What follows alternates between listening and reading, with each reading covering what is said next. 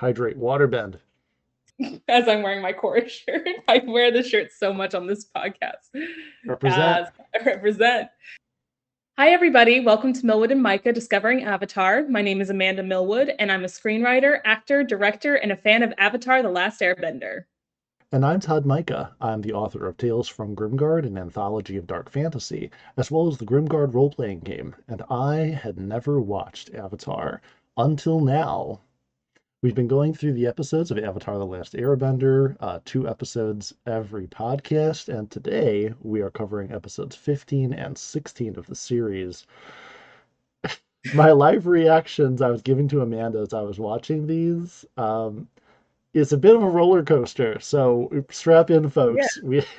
it really was. It was quite hilarious. We start on, on episodes episode 15, Bato of the Water Tribe. Uh, just our usual episode stats. This is written by Ian Wilcox.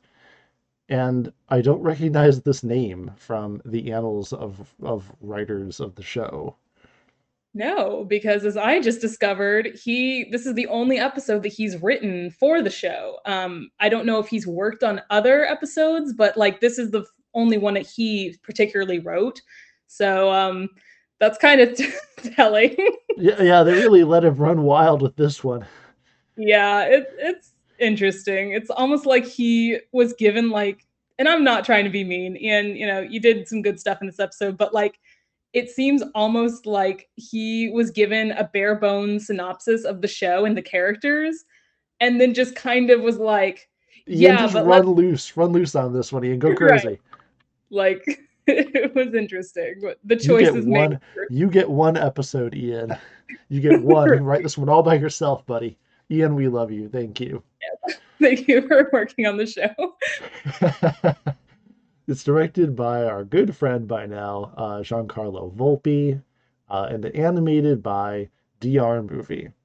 The episode originally aired on October 7th. We can't wait to get into this one.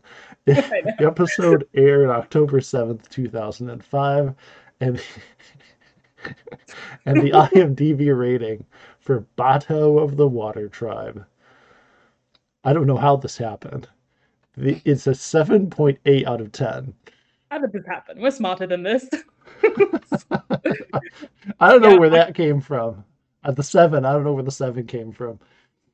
Oof. Well, I mean, if I remember correctly, the lowest ranked episode of Avatar: The Last Airbender is um, The Great Divide, and I think that was a six point nine, a six point eight on IMDb, if I remember correctly.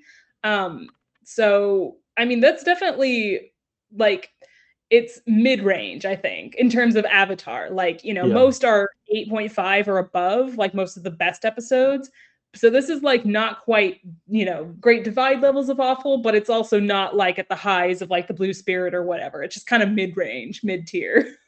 Yep yep. Take us so, away with some fun facts amanda. I was like how do we transfer to that? There is no there is no transition yeah. The i the imdb rating was the first fun fact.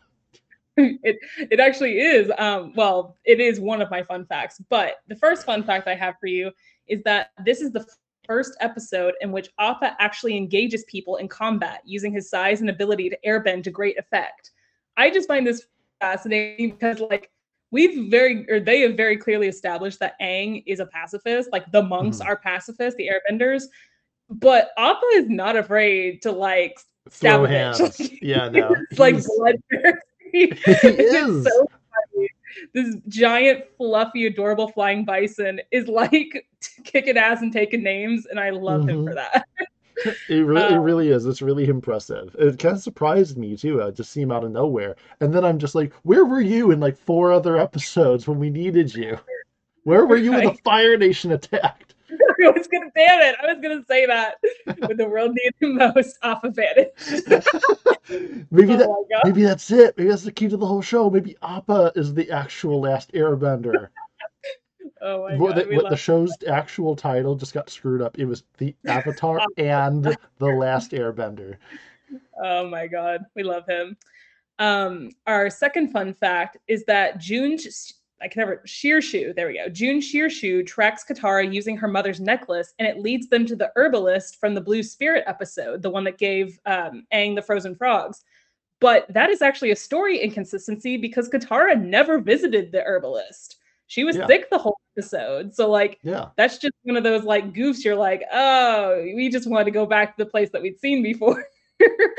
um It's kind of like they fast forwarded real fast through the last couple of episodes and they were just like, okay, they go there, they go there, they go there. Yeah. right. Yeah.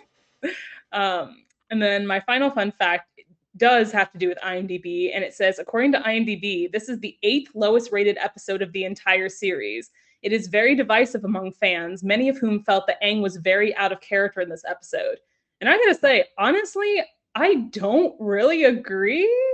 I think honestly, Sokka and Katara are way more out of character than Okay. Aang is. Okay. Thank you. Thank Let's you. get into it. Thank you. Let like let's Yeah. like okay, we're we're coming out. The bell has rung and we're out swinging today. yeah, no, uh, yeah, okay. Immediately, I agree with you. Aang was not out of character. I mean, admittedly, it's a side of him that we rarely see. We don't really Right. see him get all petty and and and angry and stuff like that. Like that's not that's not him. Does he Right. act childish at times? Sure, but it's usually in a kind of a harmless, silly. Oh, he's goofing off, and Right. now now he's gotten us in trouble. Next episode, but you know but in this one but in this one it, it- it's a very it makes sense it, here's the thing Right. it makes sense a lot because as soon as Aang is threatened with the possibility of being abandoned he is triggered immediately because it takes him right back to what happened at the air temple when he i want to say when he was a kid he, he's still a kid but when he was Yeah. a 100 years ago kid Right. and and Back in my day. Back in my day, I was abandoned by monks, not other kids. So right. it was a very much a like a we don't want to play with you anymore sort of thing, just like he experienced back then. It was a the mm-hmm. threat of abandonment, and it it triggered the same kind of response from him. He isolated himself immediately, just like he did at the temple, where he hid in his room, came up with a plan to run away, and did it. Right. Yeah, no. Aang has like some severe abandonment issues that really aren't talked about all that much in the series just because it's kind of a heavy topic for kids to kind of grasp. But Yeah. yeah, he does. This is- one of the episodes that does kind of delve into it. I'm not saying it does it well, but it makes sense for his character with what we know of his history and all that and how attached he's become to Sokka and Katara that they're basically all he has at this point. Like obviously his Momo and Appa, but they're the only like family humans that he has in his life. Well, because in the third episode, one of my top rated episodes, still one of my favorites so far of the series. I think it's like still my what probably still my second Like, or third, yeah, second or third I highest think it's rated episode. And then the Southern Air Temple for you. Yes, yes. Uh, in the Southern Air Temple, i- he they call themselves, they pretty much pledge themselves as his family, and now in his families, and that's the thing that makes it so out of character for them. Mhm. Okay, so so he finds. Okay, real quick, by the way, just a Okay, quick note. Just as a quick note, Scott Menville appears once again in this episode. The voice actor who was um, Robin from Teen Titans, who voiced that scout for the the the Earth tribes or whatever they were uh, a couple of episodes ago. He's back as the as the scout who rides up on the thing and delivers the map, and he's in the next episode too. Like they were feeding Scott. Yes. So good to see him, and he gives him a map. And the first thing the kid does is crumple it up and everything. But then, like, I love how Sokka and Katara number one are like, you've had it all this time. All this time, it's been like eight hours, man. Chill out. What were you gonna like- do? right. Were you were you going to leave at three in the morning as soon as you got the map in your hands? Oh, great! Here's the map to Dad. Let's go. You know. Right. Yeah, I okay. I I totally get where people are coming from when they don't like the fact that Aang hid the map from them. That's not really the problem for me. The problem is that the way he goes about it. Like the fact that he does crumple it up and hides it. I think that that is a bad look for Aang as a character, especially since like I don't think he would have done that in the moment. I do think that he wouldn't have told them. I think Mm. there's the way that they went about it. I I think that if if I was reworking this episode, I would say do not have him crumple it up. You know, have him take it to the abbey where you know Sokka and uh, Katara are, and have him stand outside the door and just kind of contemplating what what he's gonna do. Like, what is he gonna give it to them? Is he gonna keep it? And then that's when he decides I can't like lose them. I can't let go of them. Um, so then he hides the map and the the story basically goes forward from there. It's just that one action of like purposefully and just on the spot being like, nope, I am not giving my friends, my family a chance to see their actual, you know, father. Um, and it just seems like needlessly not mean, that's not really the right word, but just like It's a very graceless way he goes about Yeah, it. It- right. I, I feel like if he contemplated a bit more and just really like struggled with what to do, we would feel more for him. But it just Yeah. is such an instant thing. I'm like, oh, okay. And it, and it Yeah. is, but I would argue that it's still in, it's still consistent with his character. Now what we've seen fans react to favorite characters of very popular franchises What could you possibly be referring to? do things. It's you know, I mean, it's not like somebody traveled halfway across the galaxy to hand him a lightsaber and he crumpled it up and threw it away. Um, but anyway, uh, you know, but but the thing is, I would still, yeah, I would still argue that that is consistent with Aang's character because that moment of that graceless moment that we see of him crumpling up the map, while we're like, what? Why would he do that? But why would he, in the heat of the moment, decide to run away from the from the air temple instead of just literally waiting 10 minutes for the monk to come in and talk to him about it afterward? yeah, and I get it. I mean, again, It's, it's rash. It's a it's a rash action.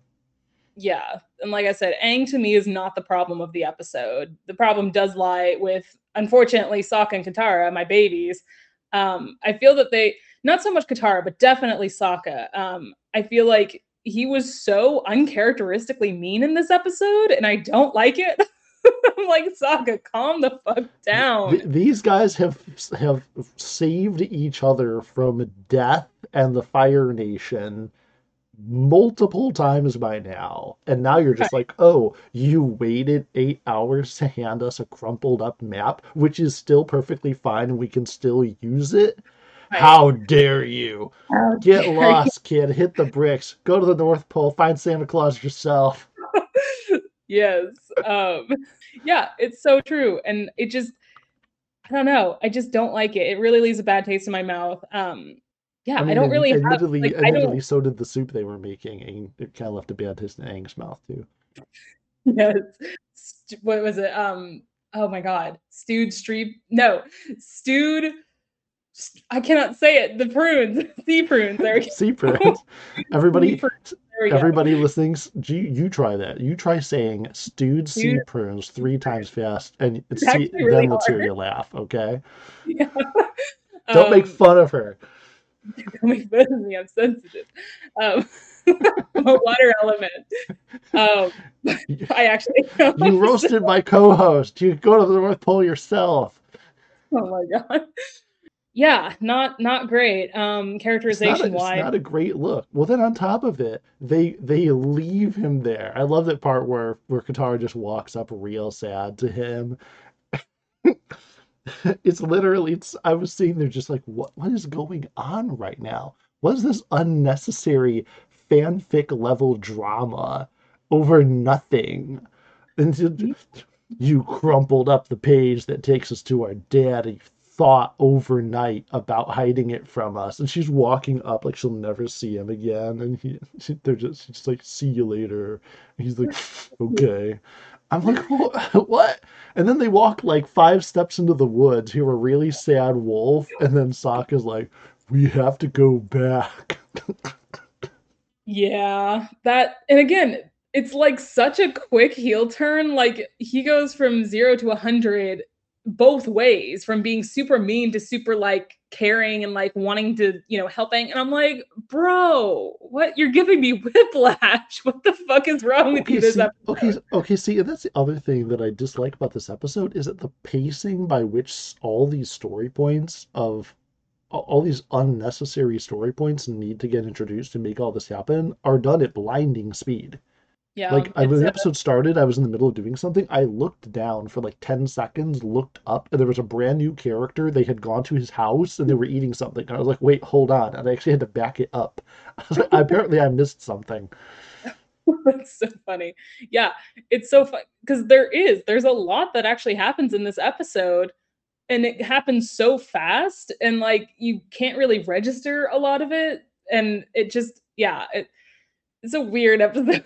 I feel like the story beats are so dramatic, they would need more time to make sense because, again, they find this guy really quick. They really quickly ignore Aang. Aang really quickly reacts to the map. It's like overnight that they get angry with him, and then really fast they change their minds. And it's like if this was happening over multiple days, their reactions would all be justified, but there just isn't time in like a 24 minute episode.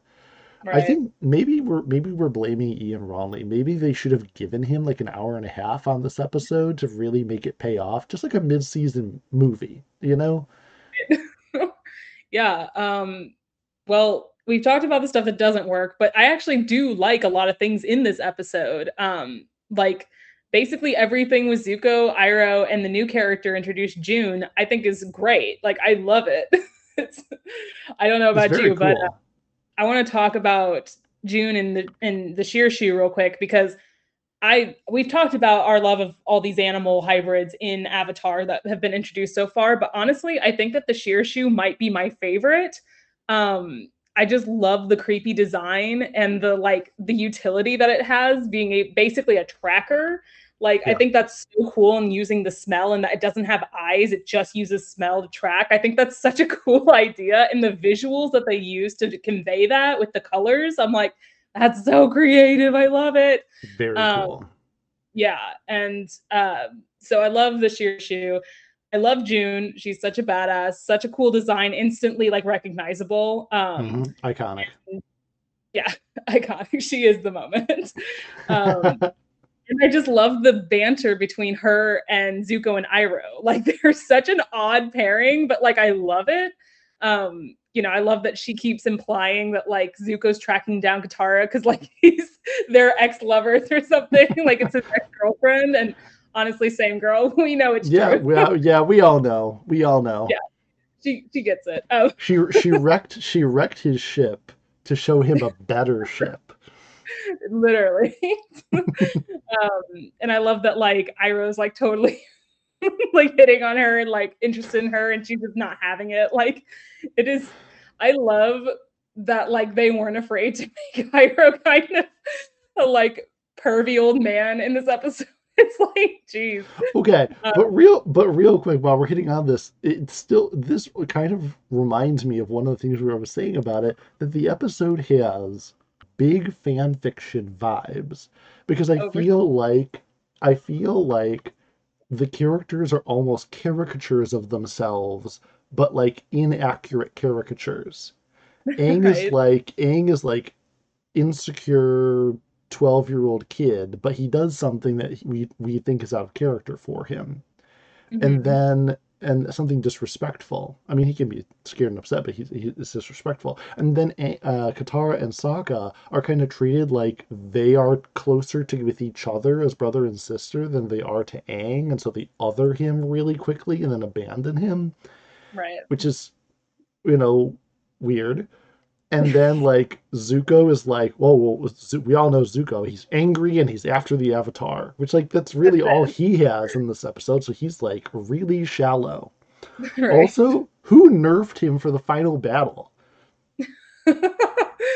Who nerfed my boy? like was zuko too op please nerf? Like what happened? What happened what happened to him? Okay, so not to you can add this to the oh man, it's spoiling things. I'm not. Um, but in the first season, like I think that Zuko is about, you know, like he is a very powerful bender, clearly. I mean, he's the royal, you know, firebending family. They are very powerful benders, all of them. Um, but when season two comes around, Zuko is nerfed in the service of another character. Like he's still super powerful, but like it's not nearly as pronounced like and it just it's interesting um that you kind of start to see that starting you know later this season but if And then by Zuko three- if Zuko used the moves he tried on Aang in this episode when he fought Zhao, he would have my boy would have had his face in the dirt in five seconds. And that was like twelve episodes ago. yeah no it it's yeah My boy got played like a chump. I was mad. I was i'm mad about it and then and then and then in keeping with the whole like the characters kind of being like inaccurately stereotyped, like why is Uncle Iroh suddenly why is he suddenly Master Roshi? Like i don't know who that is why is it from Dragon Ball Z? Why is this he suddenly this girl crazy grinning old man offering offering his weight in gold to like this assassin?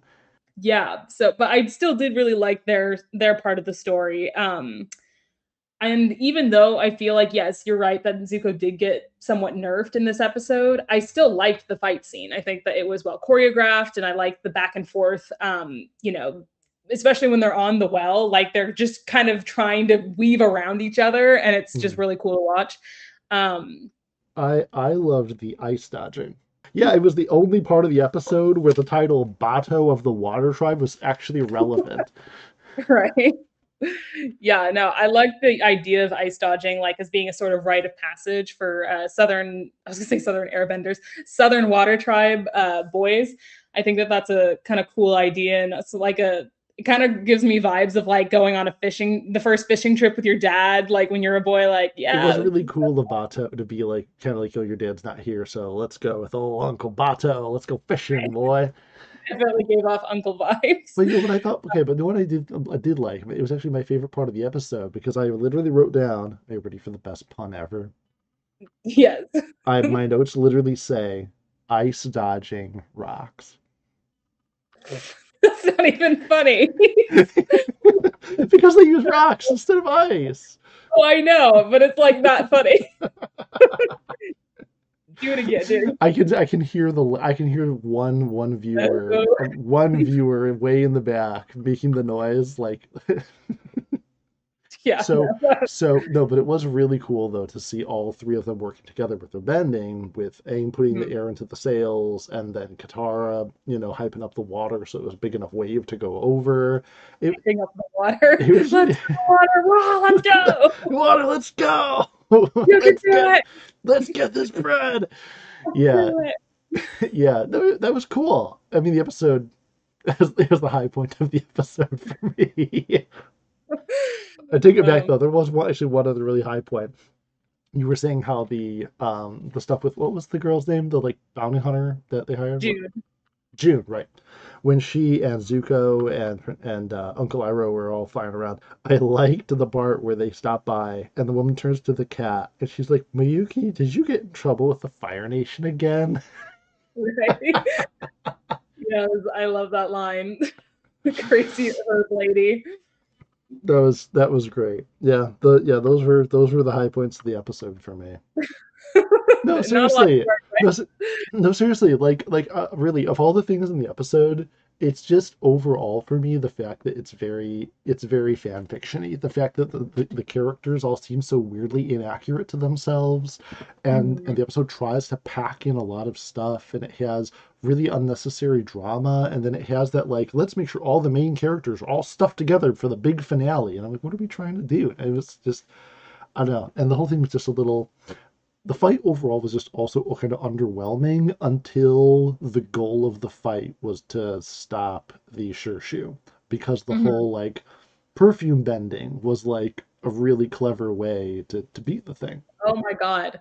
That is probably my favorite visual of the episode. Like when the Shirshu gets doused with the perfume and it's like it's seeing all the colors like that there are and it starts to blend together and it's like shaking its head and I'm like god that's like Yeah, the psychedelic mushroom trip was also my favorite part of this episode. Help, help me get through those last six minutes or so for sure. yes. Oh, also, um, I just I almost forgot. This is also the first. This should have been the fun facts. Whatever. This is also the first time that we've seen, um, or yeah, the first time that we've seen Aang and Katara kiss. This is the first one out of many. and of course it's just a little, you know, peck on the cheek, but still that's like, you know, that's that's something. It's not a hug, it's it's a kiss. But Why? Fuel to the fan fiction fire. yes. Okay. That's I think it was super fanficky about it. Let's make sure that our like headcanon and ship here for the show. Let's make sure they have a big moment, but like thrown in really casually at the end, real fast before the episode ends. Yeah, and the fact that not only is it Katang, because that's the ship name for anybody that doesn't know Katang, um a Katang moment, but it also they throw a bone to the Zutara shippers by being like, "Oh, that's so sweet, Azuka. Would you give me a kiss for him when you see him next?" and I'm just like, "God damn it, stop teasing me." uh, Katang is cute, but Zutara is where it's at. also, just on a note, um, because the reason that you know Katara gives him the kiss is because he gets the necklace back from Zuko that she's been missing for the past mm-hmm. four or five episodes. Um, and this is something that I mentioned to you when I was kind of like pitching you the show and how so many things they may seem insignificant, but they actually come back in pretty significant ways. And this is one of the first instances of that with the necklace being a through line for the past four or five episodes. Like it you don't really think about it when you first when the first goes missing, but then you're like, oh my God, like this actually is a plot device. Like a it's not really a MacGuffin, but it's literally part of the plot and i just love that that they can take something like that and weave a whole story out of it like it's crazy yes i'm i'm very very glad that they took the big long anticipated moment of her necklace being returned back to her for like a flash in the pan fight that ultimately is just the fight of the week and really didn't move anything forward in the story. So the whole necklace arc is just over now. Yeah, yeah. The the necklace arc ended on a bit of a wah wah, but that's a little okay. bit of an anticlimax. A little bit of an anticlimax yeah. for me. I don't know. That. This is a very weird episode. it it, it's a very weird episode. So what would you rank it then? Uh I'm gonna give this episode a five point two. Oh shit. That's low. Um it's not I mean, your lowest. I mean I mean it wasn't no, it's not my lowest. we know it's my lowest. Yeah but like it was just a really weird episode and the fact that it was so disorienting and it, it, felt like i wasn't watching the same show because none of the characters really acted like themselves and everything seemed really uh, for all the reasons i've been saying it, it's just it's very weird it's it just it was just a strange episode it just it felt like i was watching like a different take on the show and it seems mm-hmm. the whole the whole episode seemed inconsistent it's not just Aang. That is totally valid. Um, I don't think it's that bad. Um, I would put it probably at a uh, six point five, maybe. Yeah, I'll, I'll just say still pretty low for you. Oh well, it is, but you know, I don't even remember what I ranked the Great Divide you know what's funny? I was I was listening through the podcasts, you know, as I was as I was getting them ready, and I noticed, and I can't remember now in hindsight, maybe you do. There's only one episode that you rated lower than I did yeah, that that makes sense. I'm I'm pretty sure it was the Winter Solstice. it might it it might have been that so far that's been my uh my least favorite that we've or, watched. or it was one that i liked but you didn't care for. I don't know i can't remember. But but yeah i was just thinking to myself i'm like well no matter what she's going to give it at least a full point higher than i do because that's your trend. Probably. Um, you're very harsh with your ratings. I like to give i like to be devil's advocate. Um, I do, like i said i do like things in this episode. It's just the main heroes i think is where it falters. So yeah i'll, I'll stick with a 6.5 out of 10 yeah, I, I don't know what that rating of 7.8 or 9, 7.8 is. I don't know where That's, that came from. Who really liked this episode? Especially since it's the eighth lowest ranked episode. Like, I mean, that just shows how good Avatar is. I mean, props for that, that the whole show overall the rating is, but like seriously, like like are we am i to believe that a whole bunch of people just rated this in like the upper sevens and eights or was this like a bunch of really angry fans voted at two and three and then a whole bunch of other really angry fans voted at 10 just to spite them like what happened here I don't know. But anyway, moving on to the next episode.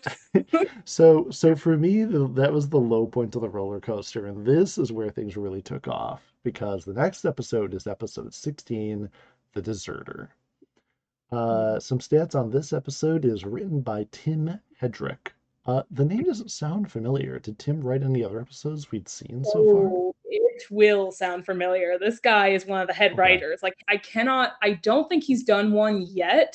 I cannot remember. because you've mentioned aaron ehasz a bunch of times and, I, and obviously i recognize his name by now Yeah. Um Tim Hedrick does a lot of season two and three. So you're going to be seeing his name a lot going forward. I think this might have been one of his first ones because I don't think he's done one yet that we've that we've covered. But yeah, definitely keep an eye on his name. hmm Uh, yeah, I will because I really like this episode a lot. So I'm very excited to see more of uh, more of what comes from him. Uh, it's directed by Lauren MacMullan, uh, a name we've seen before. Oh, yeah. And it's animated by the very excellent JM Animation. And okay, I will make a bold statement about this episode. We've seen some some really nicely, and I had to remember because I I we've seen some really nicely animated episodes, and in particular, Mhm. Jet. The episode Jet comes Oh, to yeah. mind. Beautiful. But I gotta tell you, I really actually feel that this episode might be some of the best animation we've seen yet. Ooh, bold. I I, do. I really did like it. I think it is beautifully animated. I mean, it's Sham Animation. They always deliver. Um, but and I like the lighting and the colors, especially the more yellow palette that they have Mhm. later in the episode. Um, but personally, for me, you know, I love color. I love um, fall colors, especially. And Jet has that super gorgeous deep red color throughout the episode, and it just, Mhm. You know, that to me that speaks to me more than the yellow palette. But I still do really like it. I think it's beautiful, and the you know animation for the bending and the the it's not really a dream sequence, but you know all of it. It's so well done and it's so artistic, and I I do love it. I I love JM Animation's I just style. I just like the way they, the figures of the characters move around, and this is in animation. One of the things that's great is that they achieve a sense of weight to Mhm. to the uh, to the characters as they move, and that's not always possible. Very often, your characters feel kind of weightless in animation. They can look like Bugs Bunny, and he doesn't really have a sense of like three dimensionalness and depth and, and, and weight and solidarity to him. He's lines on a on a, on a, on a page. Um, and I do know a, quite a bit about character animation. My brother actually is a is a cartoon animator. Um, for if I I know that. wait, you didn't know that? No, I don't really know a lot about your brother. Okay, so my brother works at a at at a an animation studio that they do the commercials for Trix Cereal and Lucky Charms. He's been drawing he's been drawing the Trix Rabbit for the better part of 20 years. Bro, what? How did what? You haven't hooked me up with him, bro? What? That's crazy. I Yeah. love finding things out about each other as this podcast is going along. Uh, see, we all knew that we'd be better friends than when we when, than we were when we started. We know so much more about each other. right? Yeah, no, there's like literally animation cells of like Lucky the Leprechaun and the Trix Rabbit like lying in piles in in in the house in his his art areas where he works. Oh my god, that is so cool. I love those animated um, cartoons or not cartoons, uh, commercials. There we go. Mhm. Like I always because they were 2D animated, and I was like, they look so good. That's so cool. I genuinely did not know that. Yeah, yeah. So so there's there's a lot of artistic talent in, in the family. I mean, I can draw, but my brother is an absolute genius. But he went to school for it, and so I you know keep up with him. You absorb a lot of things, and so I know a lot about what goes into into you know cell animation and things. So I have a, I have an appreciation for these things. Literally, I took an animation class in high school. I think, yeah, like my junior year of high school, and it sucked. it was terrible. The teacher hated me. Literally no literally he took me me only out into the hallway and yelled at me in front of the class where they could hear it because it wasn't like you know it was right they were all right there and i didn't even finish the class i literally dropped out i was like i can't do it it was at like one of those special like you had to take a bus to get to this school from Mhm. your actual school it was like a special thing and yeah, I was there for like half of a semester and I was like, I can't do this. Like this teacher hates me for some reason. Um What and so you do? I don't know. I just like I don't know. Milwood, how did you offend the art community so badly to merit such treatment? Literally, I have been in so many different art classes and like, you know, acting classes and all that, and it Mhm. always 50-50. I either am like best friends with my teacher or they hate me. Not necessarily I hate them, but they just don't like me because I just have a lot of big ideas and nobody nobody appreciates my big ideas. So yeah, I think it was just a case of like, yeah, he just did not like me and I didn't like him. And so we clashed a lot and I was like, nope, I'm done. I'm not gonna handle, Wow. I'm not gonna deal with this. So Well, all of your big ideas are heard and valued and appreciated here. thank you. Oh man. So yeah. Yeah. Um, but yeah, so but but yes, that was just a side note on on our love of animation and your teacher's lack of love for you. Uh, episode 16, The Deserter, aired on October 21st, 2005, and the IMDb rating for this episode is 8.4 out of 10, which is very respectable. That's a really respectable rating, and I mean, I think it deserves every bit of that, as as we will discuss. So take us away with some fun facts. All right. I only had two for this episode. It was a very, very sparse pickings. But um, for our first fun fact, this is the only episode where Zhao appears, but Zuko does not. Um, honestly, I didn't even realize that until I read that fun fact. I was like, oh, it's that's right. Zuko's not in this episode. I like didn't even realize. it is Mhm. kind of weird, like because usually Zhao is Zuko's like he's his foil. So it's kind of weird to see him without Zuko and just going straight after Aang without Zuko interfering in some way, or vice versa. You know, Mhm. Zuko going after Aang and Zhao interfering. So I don't know. It was just it was cool to to have just the two of them, Aang and Zhao, uh, facing off with each other. Um, Mhm. And then our second fun fact is that near the beginning of the episode, when Sokka sees Aang's wanted poster, you can also see wanted posters for the Blue Spirit, Jeong Jeong, and Chey, the guy that helps so them to get. cool. Jeong. I didn't notice that. Yeah, yeah. Got to get a keen eye. I mean, But, the, uh, the yeah. episode was. I mean, I watched the episodes back to back. I was probably still like in shock from the previous episode. I Right. was just, I was just, I was still It is- reeling. yes, it is a, it is a lot. Um, so Todd, you obviously have a lot of good things to say about this episode. So I tell do, us. I do. I really, I really, really love this episode. First of all, huge laugh of when, at the beginning when I think I know what you're talking about. where where where they go there and and they're like oh i can learn about fire bending," and they're like i don't know it's really dangerous now remembering that this kid has been has fought zuko a bunch of times by now he has Mhm. he has literally almost died to zuko a few times fire in his face. And he has the audacity to be like this might be my one chance to see some firebending masters up close. Boy what do you think you've been seeing this entire time? Boy. Yeah.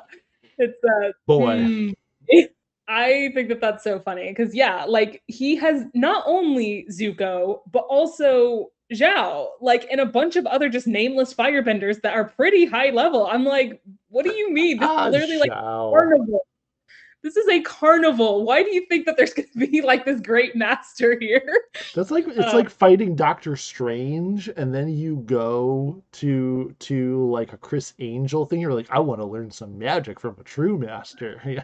You know? right like derren brown or something yeah, no. Yeah. So so there's that. Also, puppet show 10 out of 10. I would attend I would attend that puppet show where the one puppet just flame throws the other puppet in the face. Fire. yes I would go see that puppet show every single night for my entire life. That was amazing. I love this subversive moment of that word that triggers so many people, including my dad. I love the subversive comedy moment at the very is literally the first minute of the episode where they're like, "Oh, we're gonna go into town. We need some disguises." And Katara and Sokka have that awesome like suit up where they're pulling their hoods over their faces and it looks really cool and badass. And then we get to Aang and he just has pulled his shirt up over his head. He's like wobbling around like a goblin. it is so freaking funny and so in character. I love it. Yeah, that, it was uh, the puppet show. The uh, the puppet show. I'm stuck on this puppet show. I'm sorry. I'm sorry. Eat it, Dirt Nation. I just love the puppet show. Sorry, I know it's propaganda, but it's it's flaming propaganda, which is admittedly one of the best and most effective ways. It is Pride Month. It's flaming propaganda. it's flaming propaganda. oh yeah. Um, no, I, I, the the carnival I meant to say the carnival was an awesome setting. It was just great. Um, like is were they in the Fire Nation? Did they just randomly wind up in a Fire Nation town? How did they even get here in the episode? Okay, so I think that this is actually supposed to be an Earth Kingdom territory because later in the show you you find out that Fire Nation the Fire Nation is taking over the Earth Kingdom. Like they're kind of oh, colonizing okay. bits of that it. So I believe that yeah, it's just a colony of the Fire Nation in the Earth Kingdom. Okay. Yeah, makes sense. Um, yeah. but yeah, uh, the the fact though that all of the stuff was here, there's just a big old chunk of Fire Nation culture right there it was just mm-hmm. awesome because we've seen like military installations like the awesome mining rig you know we saw that the mm-hmm. um, and then we also saw um, the temple that Aang was able to miraculously find his way to um, right. fight all the guards. But we've only seen like those things. We haven't seen actual population centers and people. The only normal Fire Nation civilian we ever saw was the old guy, that harmless old man from Jet. Right. And and but now we actually get to chill out with the actual Fire Nation. Ironic that I put it that way. But like I really started to warm up to them. Um, right there you go. but no, it, it, was great. It was. It, I, am sorry. Like I love. I I love the Fire Nation. I just do. They're they're really cool. I I mean, obviously, excuse me, they're terrible, but like they have very cool aesthetics and their powers are awesome. You know, bending and all that. Um, the red and yeah, and it black is thing really works.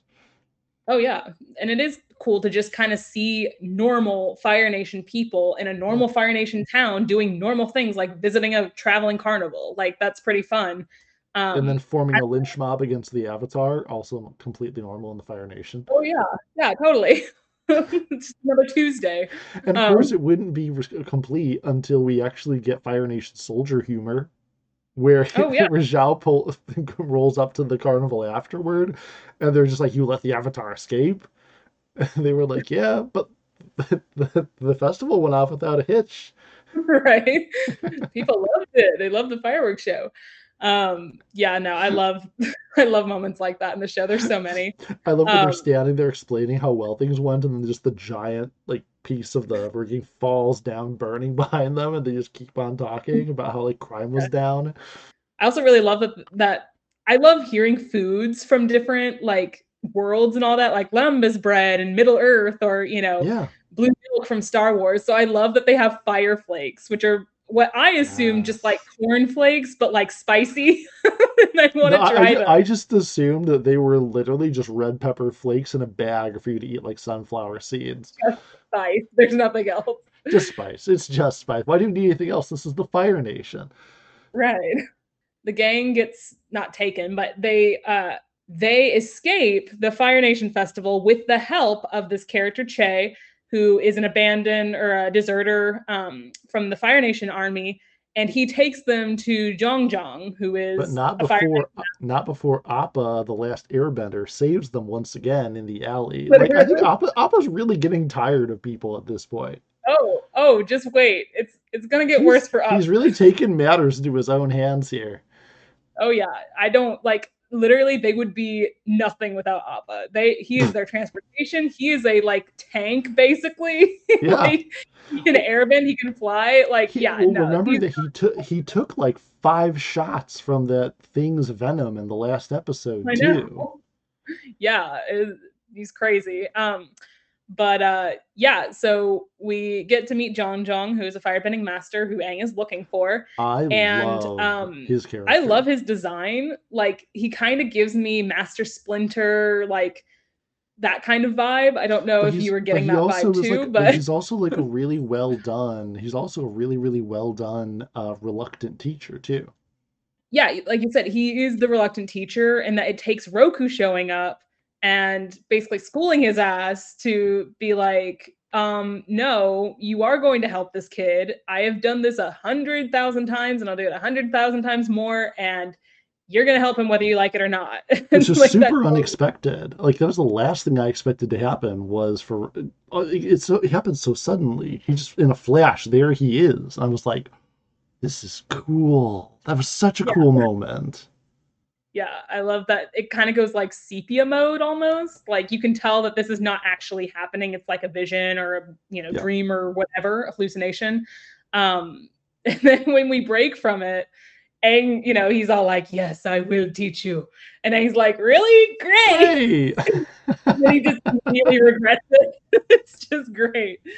Um, yeah, I, so I love I. I, I love the character. I, I love it. I love. I just. I seriously love him. I love the the reluctance to teach. I love his reasoning for it. I think that he is probably.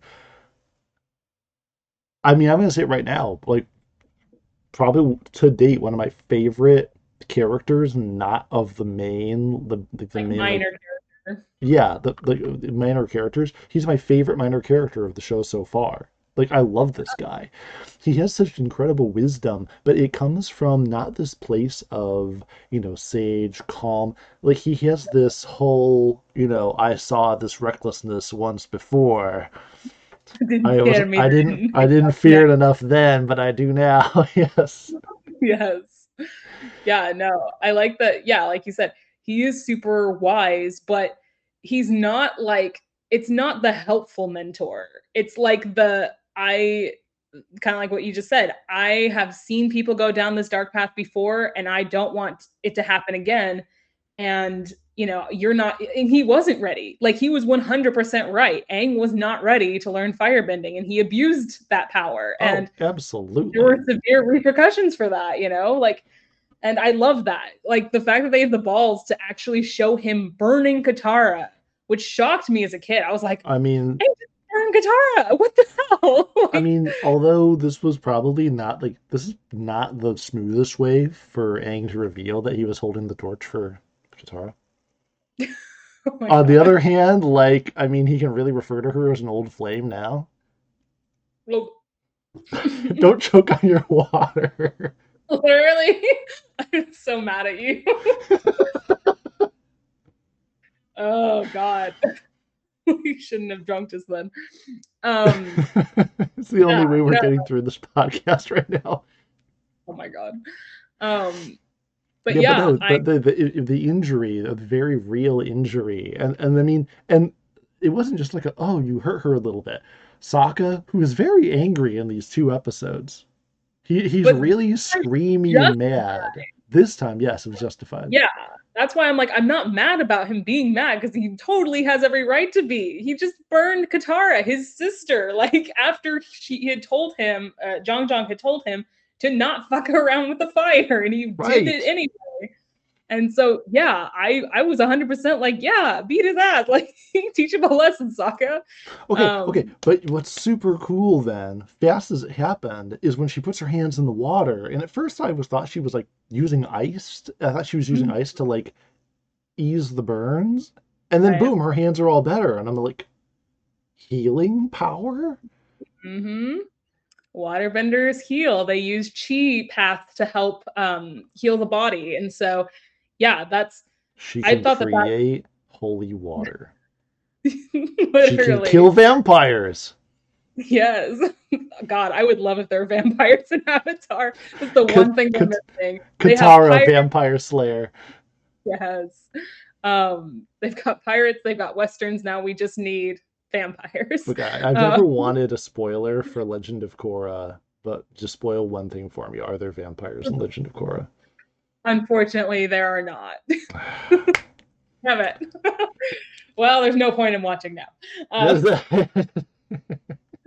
um, but yeah, that that becomes a very prevalent part of Katara's bending ability is her ability to heal. She's considered one of the best healers in the world by the time that Legend of Korra rolls around. So, um, yeah, and I love that she kind of she discovered that by healing herself first because Mhm.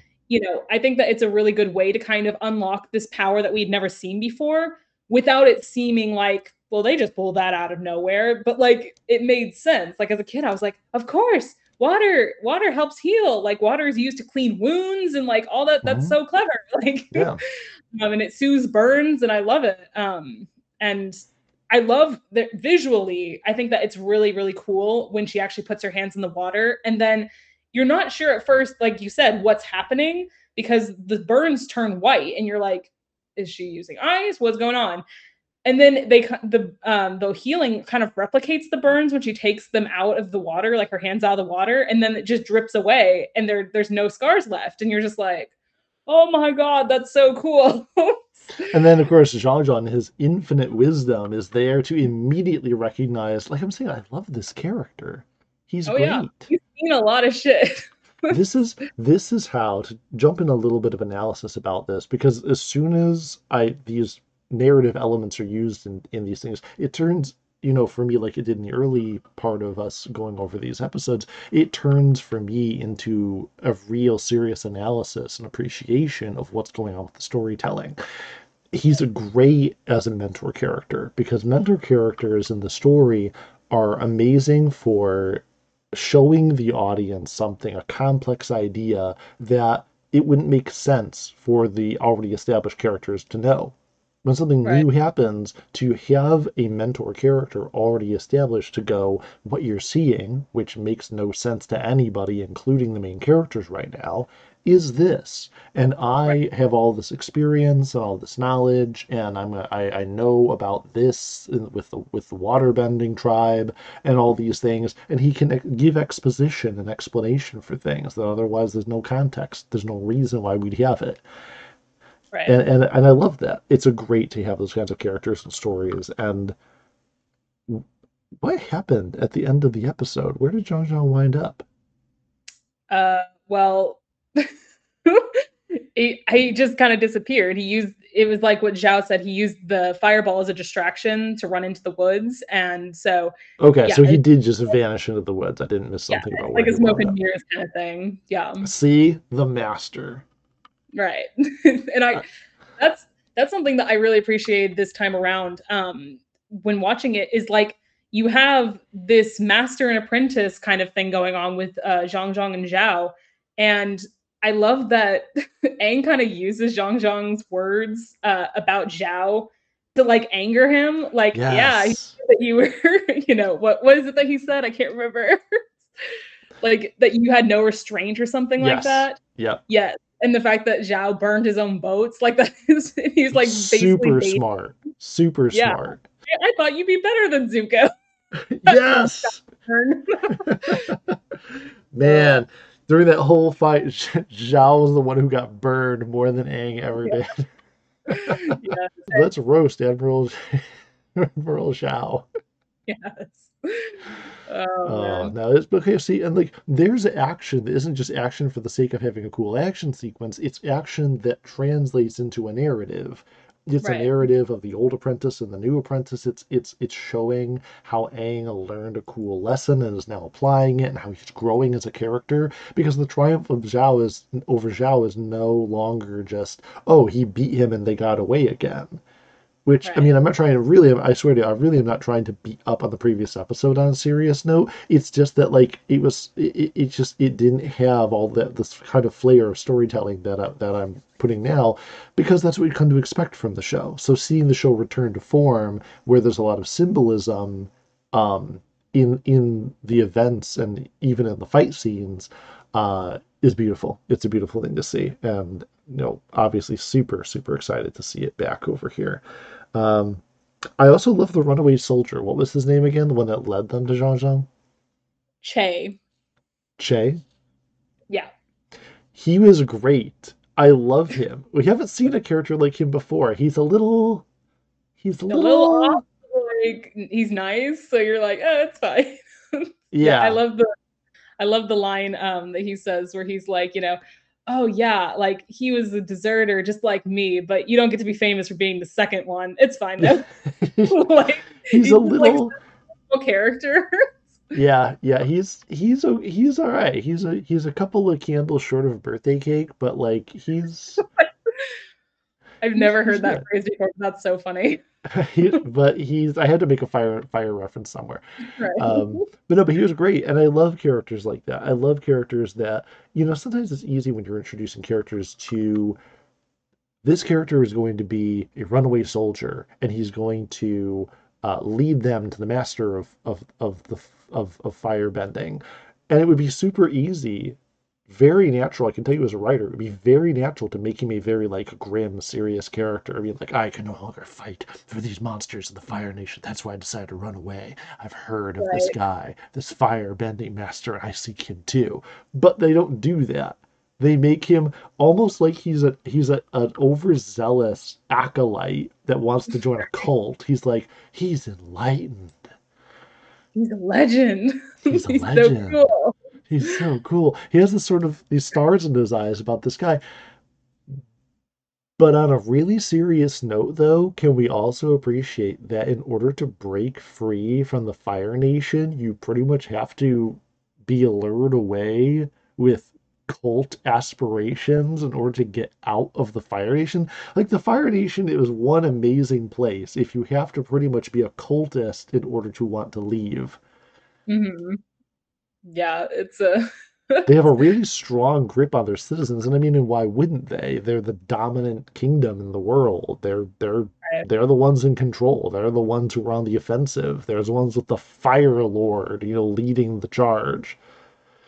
oh yeah, it's uh and they get more into it um in later seasons, but it is very much a propagandist type of utopia. Like they think it is. They think that the, Fire Nation is one of the greatest nations in the world, and that like by spreading throughout the other nations, like what they're doing with the Earth Kingdom, like they're sharing that greatness, which is just so fucked up on so many levels. Um, I'm sorry, what are you trying to say about my Fire Nation enthusiasm here, Amanda? um, nothing, nothing. That's what I thought. Death to the Dirt Nation. Oh my god, the Dirt Nation. oh my god. overall, I really, really like this episode a lot. Um, again, great story arc, complexity to the characters, amazing moments, great secondary characters, um, just a return to form to the series, and uh, and a big relief after episode 15, which probably makes my rating a little inflated. So I will try to curb my enthusiasm. Um, not among the greatest episodes of the series, but like just a super high quality episode. And I got to say, mostly because of the character of of uh, Jeong Jeong. I Yeah. really, really enjoyed him as a character. Again, best secondary character I think I've seen in the series so far. Top notch. Um, I'm gonna give episode 16, The Deserter, uh, an 8.3 out of 10. Nice, nice. Um, yeah, I pretty much share your sentiment. I really enjoy this episode. It's not one of like my top 10 or even 20, but I think it's very high up there um, in terms of just overall score for all 61 episodes. So I give it a solid 8 out of 10. I think it's a, especially compared to um, the previous episode, which is just so inconsistent. I think that this is a very consistently good episode um, all the way through from the animation to the storytelling and the action and everything. It's it's very well done. Um, so yeah, I, I give it an eight out of ten. Which makes this like the second episode of all of them so far that you've rated lower than I have. I know, you know, it, once in a blue moon, it's fine. I, I'm I really curious. my high high rankings for like the top tier, which I already know which ones those are going to be, and Blue Spirit is one of those. I've already, you know, that one was like a nine point five out of ten, I think. So, yeah, that's that's the kind of tier like I'm waiting for. Yeah, the the the fact that the show is kind of back and forth with the quality of the episodes right now, it makes me very curious what lies ahead. I oh boy. oh boy. I, oh no, it's it's a good oh boy. It's a Oh. Spider-Man boy. Oh okay. it's um I, I've made it no secret to people that know me and know how I feel about the show that I think the first season it has some really great episodes. Like I said, the Blue Spirit's one of my top 10 favorites. but it's very inconsistent. Um, I think that they were trying to find their footing. The second season, in my opinion, is the best season. It is the most consistent. The story is all the way through. It doesn't feel as episodic. Um, and there's a through line, and the finale is just oh my god. Um, yeah, and then uh, so are we currently in the second season? No, no, no. We're still in the first season. We're still in the first season. Okay. Yeah. the whole yeah. the whole episode 13 being basically written like a season finale and me having watched shows that have 13 episodes in a season messed me up like so yeah no, no, each season has 20 well about 20 episodes so we okay, are okay two more podcast episodes before we're finished with this season okay. um and then yeah second season my personal favorite i think it's the most consistently good the third season the first half of the third season is very much like like season one. It's very mm-hmm. episodic, mm. but the second half is all like one story, and it it really you know wow. the second half of the third season is top tier. But um yeah, like I said, consistently wise, the second season is the best. It is one through line mm. story, and it's so well done and yeah. so really, we will really get excited, excited to get there when we get there. This it's, it's fun yeah. looking ahead to you know knowing that there are great things coming, which I expected nothing less from the way that you've talked up this show for for such a long time. So can't yeah. wait to see what's next. That's all for today. To all of our listeners, thank you so much for tuning in. We'd love to hear your thoughts on this episode, so feel free to leave a review or comment, follow the podcast, give us a good rating, and all that good stuff. You can find us on Twitter at Milwood and Mika, and please follow our Instagram at Milwood and Mika Podcast. Thanks again, and we'll be back in the next episode.